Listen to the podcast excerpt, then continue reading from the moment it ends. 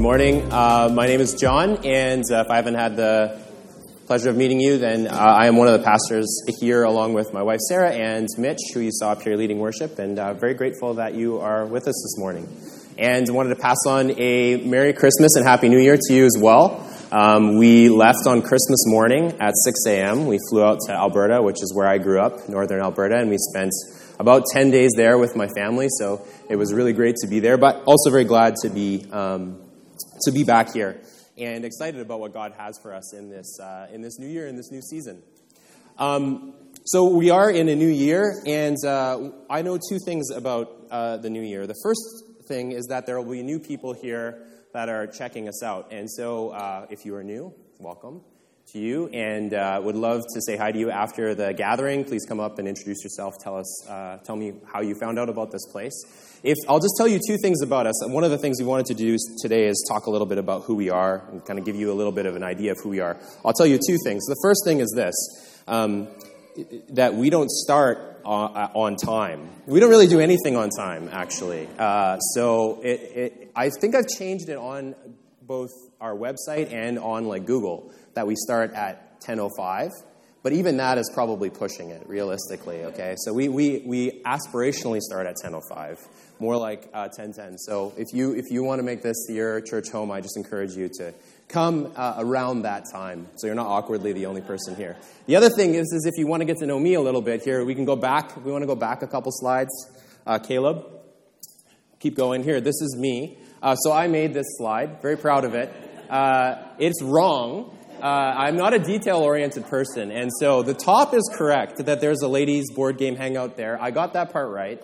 Um, yeah, thank you. Uh, and the other two are leftovers from Christmas. So there is, it's true that there's no Sunday gathering on Wednesday because that's a Wednesday. Um, that's the youth day. And then uh, the ladies' wreath making party might happen on the 29th of next year, but it is actually uh, the newcomers' lunch. And so there's something about me. I'm not a detail oriented person. I had a few too many things going on and put this up there. But uh, there you go. There's a couple things about me. Um, the second thing I know about this time of the year, and it doesn't really matter probably who you are, whether you're new here or whether you're like been here forever, is that at this time of the year we kind of uh, take a look back at the, the previous year, at 2022, and maybe you just take stock of where we are in life, and then we kind of look ahead to this next year and we, we look at things that we want to, you know, what are some things that happened last year that, that have been great, that we want to keep the same and, and continue to do in this next year, but, but also it's a time where we make changes. And whether you're a person who likes resolutions or not, my wife hates that word, I don't mind it at all, but, you know, we, we kind of think about things that we want to change for this year. So uh, for me, for example, I um, was looking at my app, Strava, which is the app that I use to track uh, running and biking. And I was looking back over the past year, and I realized that in, in my biking, all the personal bests that I had from this past year, and there were like quite a few, I don't mean to brag, but there were like a decent amount, but they were all me going down hills. Which just, if you're not familiar with biking, it just means that I'm fatter than I used to be. Like I'm carrying more weight. So there's no, no uphill personal best, but just downhill. Fatter is faster on a bike. And so I'm like, oh, this year, one of my goals before riding season starts kind of in May is I'd like to lose like five to 10 pounds to be able to climb a little bit better, to be a little bit stronger. And I think we all have those different things, whether they're related to like fitness or, or weight or learning or whatever. But we also, you know, as people who gather here in this place, wherever you are, if you're just here checking out faith for the first time, or you've been a Christian for a very long time, we also come in this time and we think about spiritually, you know, how do we want things to change for us in this new year as well? And uh, as uh, Sharon talked about, one of the things that we talk about in, in this community is the rule of life. And, and so you can go and look on our website about this, but basically, we're a group of people who are trying to follow Jesus. We want to put Jesus in the center, despite the differences that we have, and learn how to follow him, direct our lives in a direction towards him. And one of the ways that we do that is, is with this rule of life. And so this is our community rule of life. We encourage each person in our in the community to have a rule of life, which is basically just a set of practices and habits that help us to grow in this season towards becoming like Jesus. And so there's all sorts of different habits that we have on here. There's fasting, there's taking a Sabbath, there's having a, a monthly conversation with a, a, neighbor or a coworker who's not a person of faith. And, and one of them is also about uh, reading Scripture, reading God's Word. And so I think uh, many of us, uh, you know, very ambitiously, like maybe my goal to lose five to 10 pounds, is a pretty ambitious goal. Maybe you have these ambitious goals too of, of reading Scripture and um, coming to God's Word fresh and anew this year. And that's great. Um, but we often happens at, the start, at this time of the year as we start reading, so that's really good. But we can quickly get confused and we can, we can stop pretty quickly. And there's lots of reasons why, but one of the reasons I, I, I want to talk about today is that I think we come to the Bible with some wrong assumptions of what the Bible is and what we're going to get out of it. And one of the people I really like to listen to uh, is Tim Mackie. He's the co founder of this uh, organization called the Bible Project. If you're not familiar with them, they make really great videos on YouTube that introduce you to the Bible. I would strongly, strongly recommend it. And he says there's kind of three different ways that we're programmed to come to the Bible that set us up not for success for a year of growing in faith. And, and so he says the first way is that we come to the Bible as if it's a divine behavior manual, that it's trying to tell us exactly what we should do in each step of our life, how we should behave, how we should be good. The second way that we, we come to the Bible that's incorrect is that we come to it like it's a theological dictionary. So we come to this 66 volume library and we kind of try to reduce it down to its lowest common denominators, to its co- uh, common components. And then we, we try to learn that and memorize it. And, uh, and, and that's what we are doing every time we read Scripture. And, and so it's kind of using our brains. Uh, a little bit more. The first one um, is more along how we behave. The second is our brains. And then the third one is our emotions. And we come to it as a devotional grab bag. Um, and so you open up the scripture every morning, you say, like, maybe I'm going to spend 10 minutes every day in, in God's word. That's my goal. And you open it up, and you expect that it's going to have something to kind of like engage your emotions, to carry you throughout the day. Now, all of these have truth to them. God does want us to learn how to walk. Uh, I just finished reading um, the. Uh, First Nations uh, version of the New Testament, which is great. I recommend it to any of you who, who uh, any of us here. Um, and it, it often uses this metaphor. It says that God, Jesus invites us to walk the good road with him. And so there is, there is a, a, way that God wants us to live and a way that God wants us to walk. So there are behavioral things that He wants us to do. There is theology. God invites us to be people who engage our minds and learn about Him. And of course, God will, sometimes when we open His Word, He'll minister to us and He'll meet us in those places very, very uh, amazingly. But that's actually not at the center of what God's Word is. And I think it can set us up for uh, um, unsuccess when we read various passages, especially if you start reading in the uh, Hebrew Scriptures in the Old Testament. Like, what, you know, what is possibly the uh, devotional grab bag of the passage that says, don't boil a calf in its mother's milk? That's in the Bible. And if that's your reading for the Scripture for the day, what are you, how are you supposed to make any sense of that? How is that supposed to warm your heart? Right? It's a confusing passage. And so today I want to look a little bit at what is the Bible at a, its most fundamental level to try to help us to, uh, if, if that's what you're doing this year, is trying to, to engage more in God's Word, which is something I would strongly encourage you to. And so I'm going to use uh, the whiteboard to try to help us today. Um, for me, it's a, it's a really helpful tool in organizing my thoughts, so I hope it will be helpful for you, and I hope that I will not destroy your ears on the way. If it mic faces that, yeah. I think the mic's going to face that. So I don't know. Not again, not a detailed person, right? I, I didn't think it all the way through. But let's just take a look at, at some of the first words of the Bible. So the first three words in the Bible are in the beginning. In the beginning. And then some of the last words in the, the end of the Bible. So we have a book called Revelation, almost the last chapter. It says, And they will reign forever and ever. And I apologize, my writing will probably just get messier as we go along. But if this is what we have the first few words of, of the story and then the last few words of the story, what, or I guess I'm giving away the punchline here. What do we have? Is it a divine behavior manual or something different? And I think what it's setting up for us is actually something very different. It's setting up a, a story for us, a narrative. That We have a library of books here that are trying to invite us in to a story. And not only can we observe that, that this is a narrative, but if we zoom out a little bit on each of these passages, we'll see what some of the storylines from the, the Bible are. Um, what's the first thing, does anybody know, that God creates in this narrative of Genesis 1? My wife tells me not to ask questions I already know the answer to, so I'll just give you the answer. Um, there's, it's God creates light, right? There's the problem of darkness, and so God creates light. And so we have all these different themes that run through. And if we, if we were to look at the previous part of this verse, it says that God will give them light. God will be their light, and they will reign forever and ever. And so light and darkness is one of these themes that carries all throughout the story. And there's a whole bunch of these themes. Some scholars call them intercanonical themes, if you want to look that up, or motifs. If you follow the Bible Project like I do, they call these design patterns that come throughout Scripture. And there's loads and loads of different themes, and they're really important for us if we're going to read the story, because we'll get stuck in these weird parts of the story where we have absolutely no clue what's going on. But if we, have, if we know these themes, we know the themes that carry us through the story, then we can make sense of uh, more parts of the Scripture as we go. And so I just want to look at one theme this morning together with us. So we're going to start here again in the beginning of the story in Genesis 1 1. And it says, In the beginning, God created. And so we see the character, the first character that we have in the story, and it's the character of God.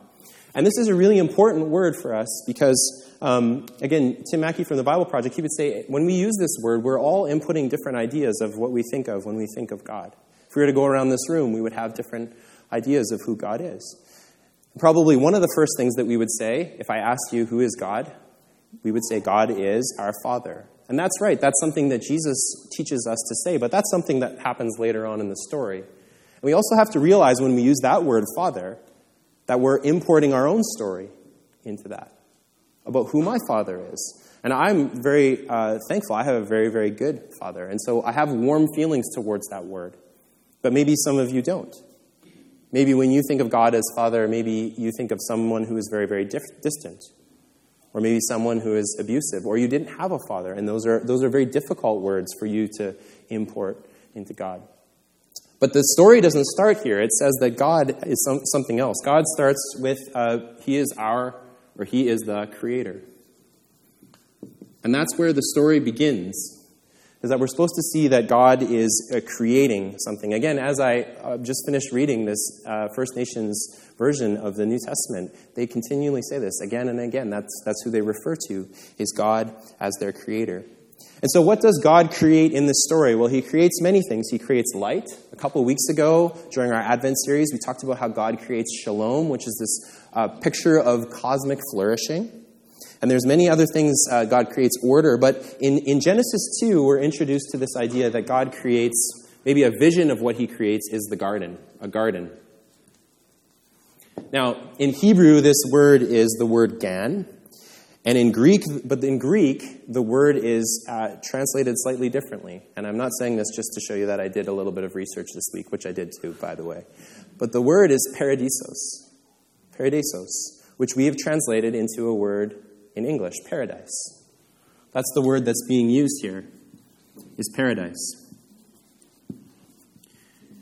And again, this is a loaded word for us. What does this, all of us have a, vision of the good life. All of us have an idea of what paradise is that we're trying to live out, that we're looking forward to, that we're hoping in. And so this is a really important word for us. So, what does God's paradise look like? Well, I've used this, this vision for us before, but I'll, I'll do it again. That this is an idyllic place, uh, and it's a paradise place because it's, it's in the right order. It's a place of shalom. And so, what the Bible says is that God is at the center of this place. That me, as myself, I, I am like submitting to God. I'm not God, but I'm in close relationship with Him. And because of that, and, and I'm in close relationship with others, when things are rightly ordered, when God is at the center, we're in right relationship with God, with ourselves, with others, and then also with creation. And it's kind of this picture, this symbiotic picture of being rightly ordered. And things are, are good, things are at shalom. And God places peop, uh, a certain group of people in this garden. So he creates, finally, the last thing is that he creates people. And he puts them into this garden. And while this story describes, like I said, an idyllic place, it's because of this. But the creation narrative, the garden, is not finished. It's, it's continuing on, and this is the invitation that God has, is for us to continue this work of creation, to mirror Him into the world. And uh, this is really important for our vision of what it means to be human. I don't know about you, but I, I uh, grew up in the church, and one of the ideas that I had about what paradise was, or what ideal, I, like the idyllic world was, was kind of like a heavenly all-inclusive, if that makes sense. Um, it's just like I would, I was going to this place where I just get to play hockey all day and um, I would, my mom would never stop me from drinking pop. I could just drink as much as I wanted, and every game of Mario Kart, you know, I would win. Um, I don't know. I had very big dreams, as you could tell, uh, as a child. But these are like the kind of things that I thought of when I thought of paradise, or maybe what we might call in English heaven. That's kind of my vision as a kid. And that sounds really fun, and it would be fun maybe to do for a little while. But that's actually a very foreign vision to what the Bible says when it uses this word, when it gives us this idea um, because it's actually an invitation for us to partner, to partner with God and to partner with other people in, in creating this shalom, in extending this garden, extending this paradise into the rest of the world. And I would say this as I've grown older, that, that has really been helpful to me. Because I, I probably, in, in that vision that I had of paradise uh, as a young person, what my, I didn't really know what to do with the rest of my life. Had no vision for what to do in the time between saying yes to Jesus and reaching this final paradise state. This vision for me has been really helpful because I'm a person who likes to create. I'm not, I'm not like an artist or a songwriter or anything like that, but I love to partner with people in their ideas and making them come into reality. And that's the invitation that God has here at the very beginning of the story, and that's the invitation that He has for every single one of us, is to reflect Him in this world that's full of potential in order to create, to bring more shalom, to bring more light into darkness. And if you're familiar with this story, these first people who are creators, they have a choice. Because they are co creators, they have a choice. They can partner with God to create more light, or they can partner with this dark force. There's a snake that emerges in the story. And if you know, they choose this path. They choose this path to partner with darkness. So instead of creating shalom, instead of increasing light into the world, they bring darkness. And it spirals out of control. The first kind of first 11 chapters are this vision of just the, the world spiraling out of control. And what happens is that all of these relationships break down. And so when the people choose to insert themselves as God, not to listen to Him and obey Him, their relationship gets broken with Him. And so they start asking these questions I don't know who I am. I lose the vision of who I am as a person. And I go and search for that in other places. My relationships with other people get broken down. And so we see this, this amazing uh, sentence that said that the people are filled with shame. They don't know who they are, and the relationship between the people are broken. They're naked and they feel shame. And of course, we see that the, the world has also been cursed because of sin in the world. And so all of these different relationships are broken down.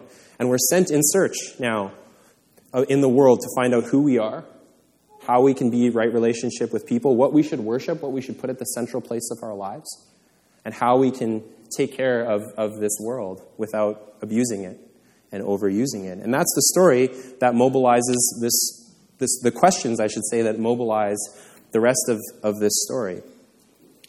Now, um, excuse me. The good news, or, the, or sorry, one last piece of bad news before the good news. Here's this that you can't just go back. There's a really interesting part of this story, if you've read it, at the very beginning, where it says God places angels at the garden. He kicks the people out of the garden, and he puts angels there to stop them. So we're mobilized by this story, this question as well how can we get back to paradise? But we can't re enter the garden. But the good news is that God doesn't give up on the people. We're still creators, we still want to create, but God gives us an opportunity. And so, one of the themes that, that comes up through the story is that God continues to make places that can function as uh, paradise. And so, we see the emergence of the city in here. And it's a place with promise. They're places that are often centers of worship if you read through the scriptures, and even today. They're places where people go to create and cultivate where culture thrives and they become power hubs of societies. They're places with lots of people. And so they, they promise paradise. And what we have through the story of the scripture is two different versions again of the city. So we've, we've kind of found ourselves in this place that's down here, but God continues to work with people, and he offers two different versions. I'm just going to draw this a little bit higher so that you can see it.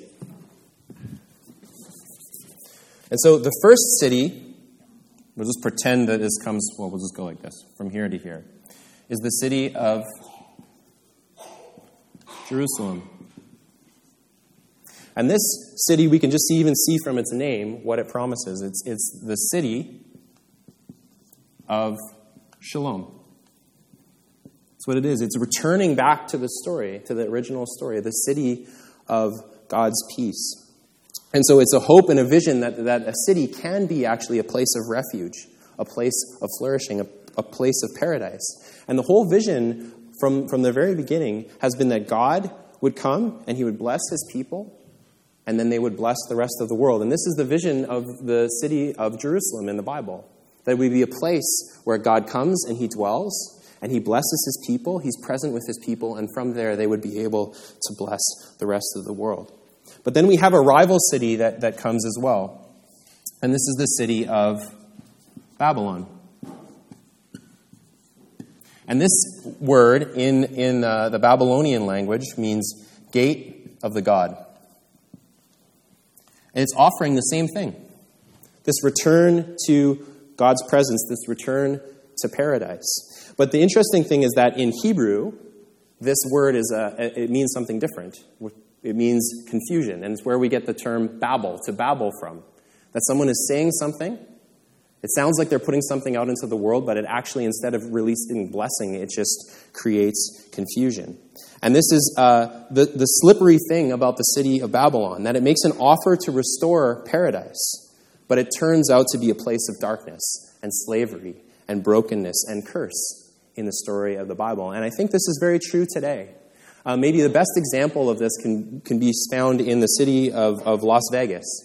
Uh, there's a, a, artist that I really like. His name is Brandon Flowers. He's the lead singer of a band called The Killers, if you've ever heard of them. But he released solo stuff as well, and he has he's from Las Vegas, and he releases he released this, the first song on his first album is called "Welcome to Fabulous Las Vegas," and he encapsulates this really well. He says this: "You stumble down the boulevard of a neon encrusted temple, and you're looking for the grace of God in the arms of a fellow stranger. That were people sent off." Looking for relationships, looking for the grace of God, and we find it in people. Disciples hand you catalogs of concubines as you stumble down the boulevard crying, Hosanna, this exclamation of praise and joy of worship. And then the chorus is, Welcome to fabulous, welcome to fabulous Las Vegas. Give us your dreamers, your harlots, and your sins, Las Vegas. Didn't anyone tell you the house will always win? Didn't anyone tell you the house will always win? And this is the promise of Babylon in a nutshell, and I think it's the promise of Vegas as well. That you can come, you can find things to worship, you can find things that will fulfill you for a period of time, but in the end, the house will always win. That you're going to be, the promise is going to lead you not to a place of shalom, not to a place of blessing, but to a place of darkness and to a place of curse. Let me just mention one other thing about uh, these two cities and, and the way that they work in the story of the Bible. In the Bible, there's this uh, idea that the, the, there's a three tiered universe. And so there's heaven, and then there's earth, and then there's, we'll call it just under the earth. This is the way that they conceived of the world. And so the direction the cities would find themselves in this place, the direction of these cities really matters. And so in uh, one of the earliest stories about Babylon, we're introduced to this tower that people make. And so they come together and they make this tower. And the whole idea of it is that they are going to reach up towards the gods, that they're going to become like gods themselves. And it's really interesting in that narrative, they, it uses this language that they build this tower and they come together to make a name for themselves. To make a name for themselves. And this is a reaction to the loss of shalom that they have here, that they're looking for something to worship, and so people try to put themselves in that place. People don't know who they are, and they have to find another way to, to get their identity. And this is true of back then, and it's true today, that people come to the city to find themselves, to know that they're someone, to know that they're okay. And Tim Keller, who has written a lot about cities, says this that makes cities places of exhaustion because we're always working to prove ourselves in cities. We come here to make a name for ourselves, to know. So we, we get exhausted because we're running and running and running and running and trying to prove ourselves all the time. And once you've proved yourself to one group of people, there's always another group of people that you're coming to prove yourself to.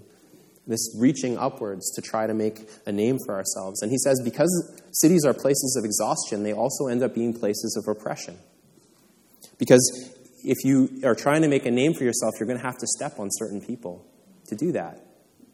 And you're going to need to feel superior to other people to know that you're okay. And we're going to be so busy doing the different things that we need to do that we won't take part in caring for the vulnerable, in doing the hard work of reconciliation, because we're so, busy trying to make a name for ourselves. Maybe we'll talk about it, maybe we'll think about it, but it won't be part of our lives. And so, this is the story of Babylon, or the direction of it, that it is a place that's going up, that's trying to reach upwards. But the city of Jerusalem goes in the opposite direction. The vision of the garden and the vision of the city of Jerusalem is the same that God is a God who comes down. That God comes into the garden. In the, last part of the, of the story, uh, in, in the early parts of Genesis, God comes and makes his home in the garden with the people, and it becomes a place of rest. And from that place of rest, God says, You can now create. And Jerusalem is supposed to be the same thing. It's the city where God dwells, it's the city where he brings his rest. And so the people are at rest, and from there they can bless the rest of the world. It's a very different vision of what it means to be human. And it's a very it's the opposite direction of Babylon. And so, even though these are real places in the Bible, and as you read through the Hebrew scriptures, you'll, you'll continually see references to Jerusalem or, you know, the king of Babylon, um, there also become things that are used figuratively as well. And it's in encouraging the first readers and all of us to kind of ask this question you know, what are we cultivating?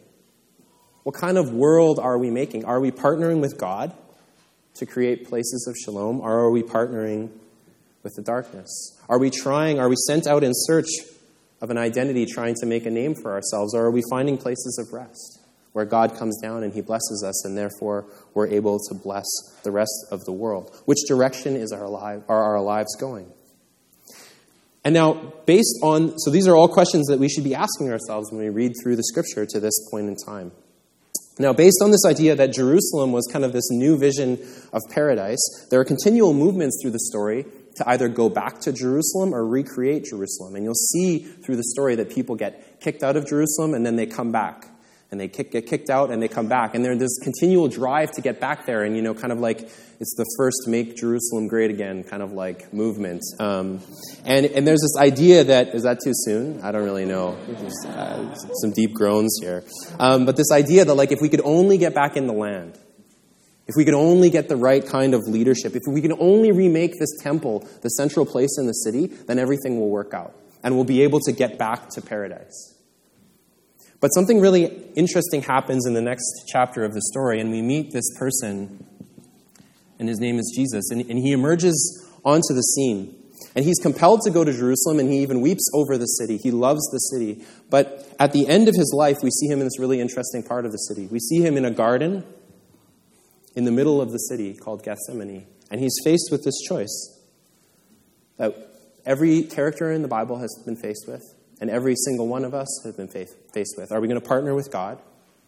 Uh, the Bible says, are we going to be faithful?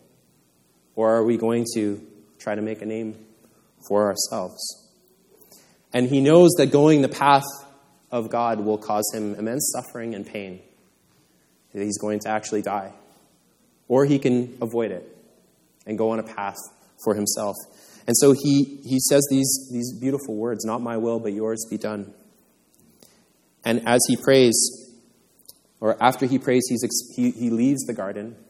And eventually he's kicked out of the city.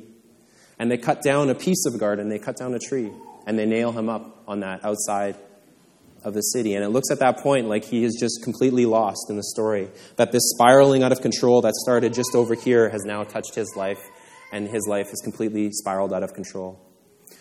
But in moments before he dies, he whispers these words to someone who is right beside him. Today, I will be with you in paradise.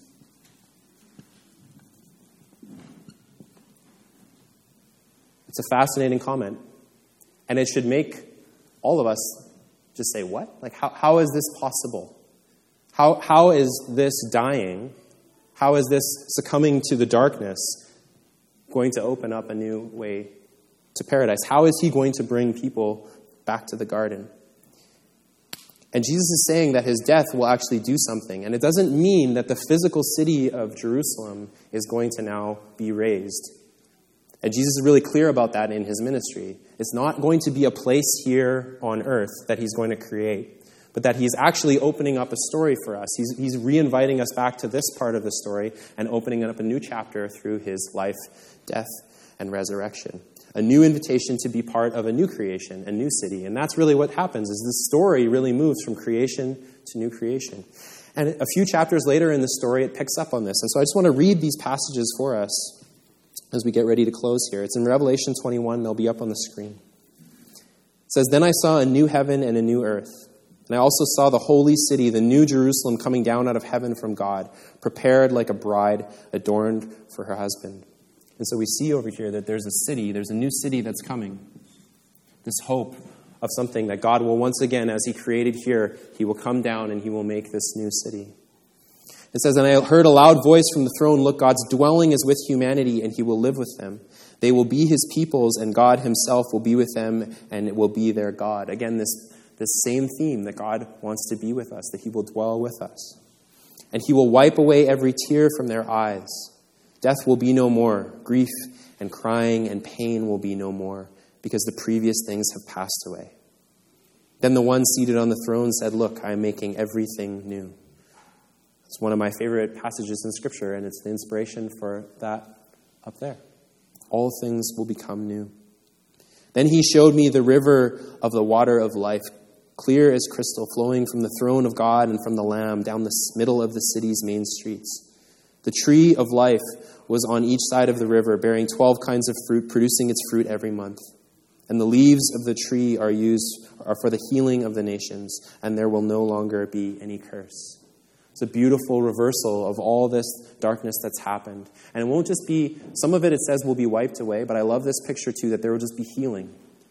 That the trees will be used for the healing of the world. That this garden that will be here, we have now moved from just a garden to a garden city and the tree will be used for the healing of the world.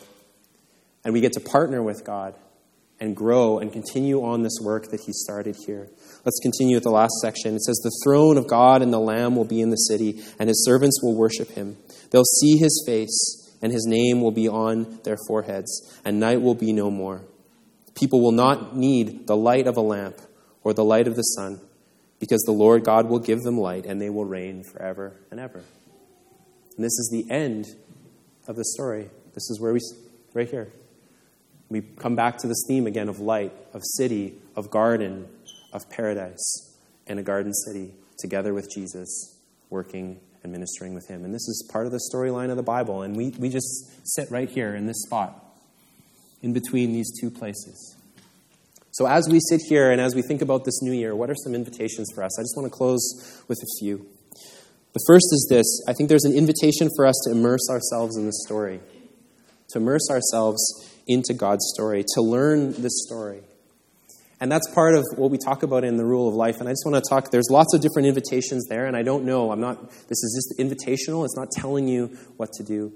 But there is an invitation to immerse ourselves in the story and to learn. And, and one of the things we put on our rule of life, if you want to go to the next slide here, Caleb, is that uh, daily to, to read Scripture and this specific invitation is scripture before phone. There's lots of scientific research that says the first things that you do in the morning and the last thing that you do at night have like a disproportionate effect on your life. And I gotta, gotta say, I like this is just me being 100% honest. I have not been great at this, and I can give you all the excuses of why. I don't sleep well. I coach hockey very early in the morning. I have to look at my phone. All these different things. But this is a commitment that I want to make to be much better at this year is to scripture before phone in the morning. To find some time to be in God's story. And I don't know what that is for you, but just finding different ways to immerse yourself. You know, it's fascinating. We have more versions of the story of God's story. Like there's literally a version for any any person out there. Like there's like the left-handed golfer's version, okay, of the Bible. It's like you're like there's nothing that speaks to me. It's like there is, okay? And you can get them in any different way. You can get them on your phone, on your computer. You can get them in paper. Uh, just an invitation for us to immerse ourselves in the story in this new season that we can be able to learn what God's story is. And then that, and that's the, the, the second part is based on us learning the story, which is to find ourselves in the story, to immerse ourselves there. And so there's lots of different implications for us to find ourselves in this story. Let me just give you a couple. The first thing I want to say is, is that what comes out really clearly in this story is that God actually wants to be with us. And I want to individualize us, even though it is in the Bible, it's so often us, that God actually wants to be with you. He deeply wants to be with you. And you know, some of us are just apathetic, I think, about our relationship with God, and that's a certain set of problems. But I also know that there's some of us here that we just, we've gone out into the world, we've gone into Babylon, we we live this life in search of ourselves, in search of our identity. And we've put ourselves out there to lots of people. And the general feeling that we have is that nobody really wants us. Nobody wants to be with us. That's the experience that we've had in our back and forth with people in this world. And we think if there is a God, like, there's no way that God would want to be with, with me. He would probably just reject me. That's been my experience with everybody else.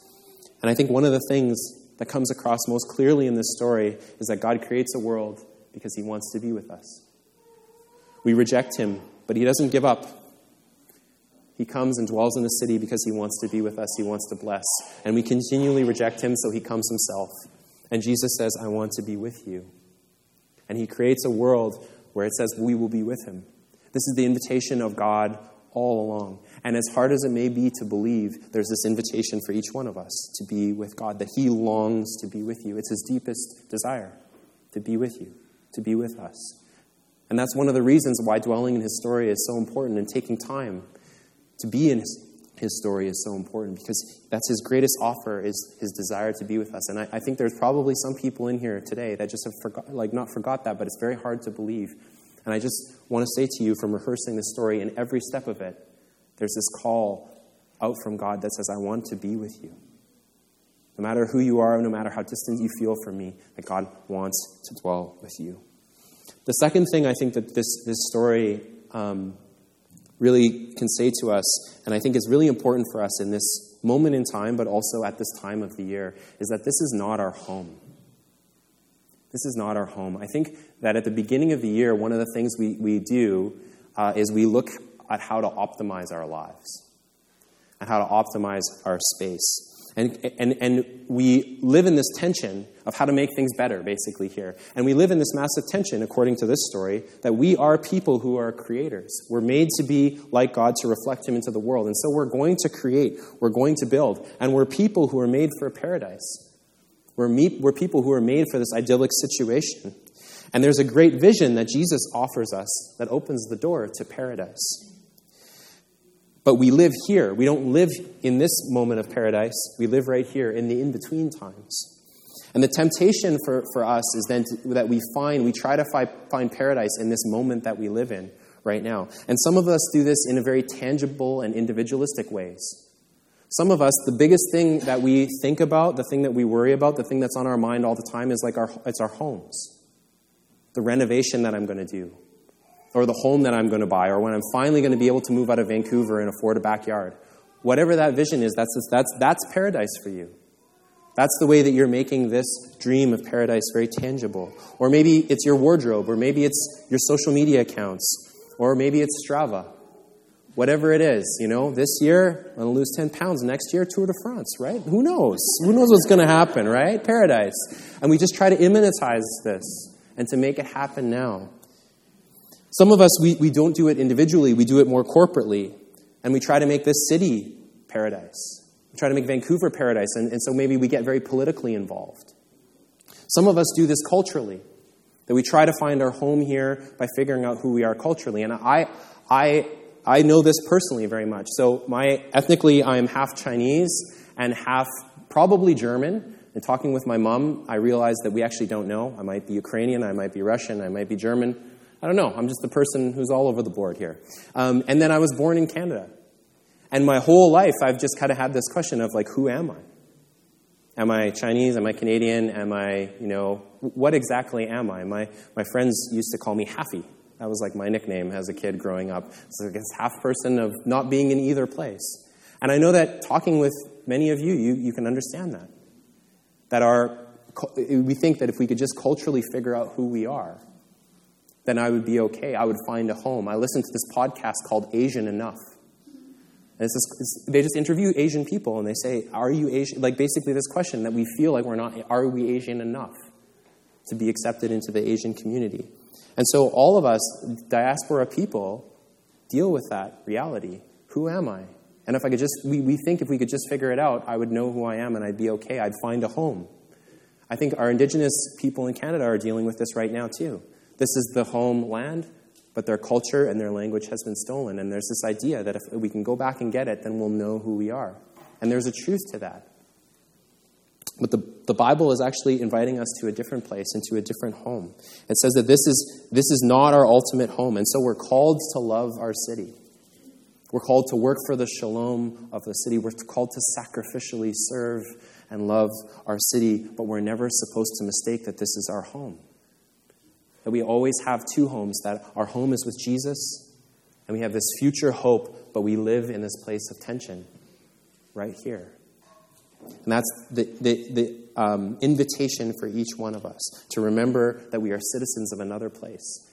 And I think as you think about this year coming up ahead, are you living into that dual tension of who you are? Or are you trying to make it happen now that this paradise comes and lives with you now? And finally, as we close, I just want to say one last thing. It, it, this story tells us very clearly that we're not the hero. You know, it's, I, I, when I read this story, I'm reminded that I cannot, with all the, the problems that have happened in the story and with all the problems that we see in the world, I don't have enough to save. I don't have enough to reverse the curse. That there is something that's stopping us from getting back to paradise. That's the whole point of the story. But there's someone who has come who can be the hero for us. And, and every time we take communion, which we're about to do, we're reenacting that part of the story. That I can't return us to paradise, that we, with our collective good and our collective good intentions, can't return us to paradise, but someone has at the cost of his own flesh and blood. And we take that story in our hands and we literally take it into our bodies to say that that's the new story about me. That I cannot save, but there's someone who can.